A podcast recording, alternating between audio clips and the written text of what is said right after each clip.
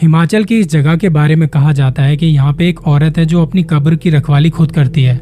लोगों का कहना है 1909 में जब देश में ब्रिटिश हुकूमत थी, उस समय दक्षाई में कई सुविधाएँ थी। ब्रिटिश मेजर जॉर्ज वेस्टर्न अपनी पत्नी मैरी के साथ दक्षाई में रहता था। मेजर डॉक्टर था और उसकी पत्नी नर्स, लेकिन उन्हें कोई बच्चा नहीं था।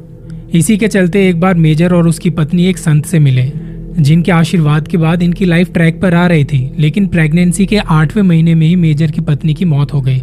उस समय मेजर ने अपनी पत्नी और अजन्मे बच्चों को दक्षाई में दफना दिया और उनके लिए बहुत ही खूबसूरत कब्र बनवाई।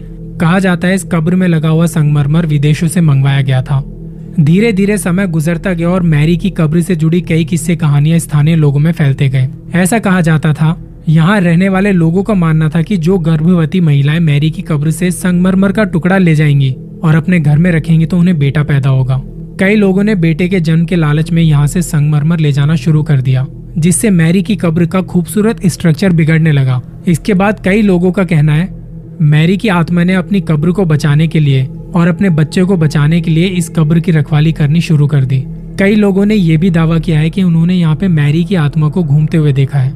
आपको भी इस जगह को लेकर कोई जानकारी है तो प्लीज़ बताइएगा।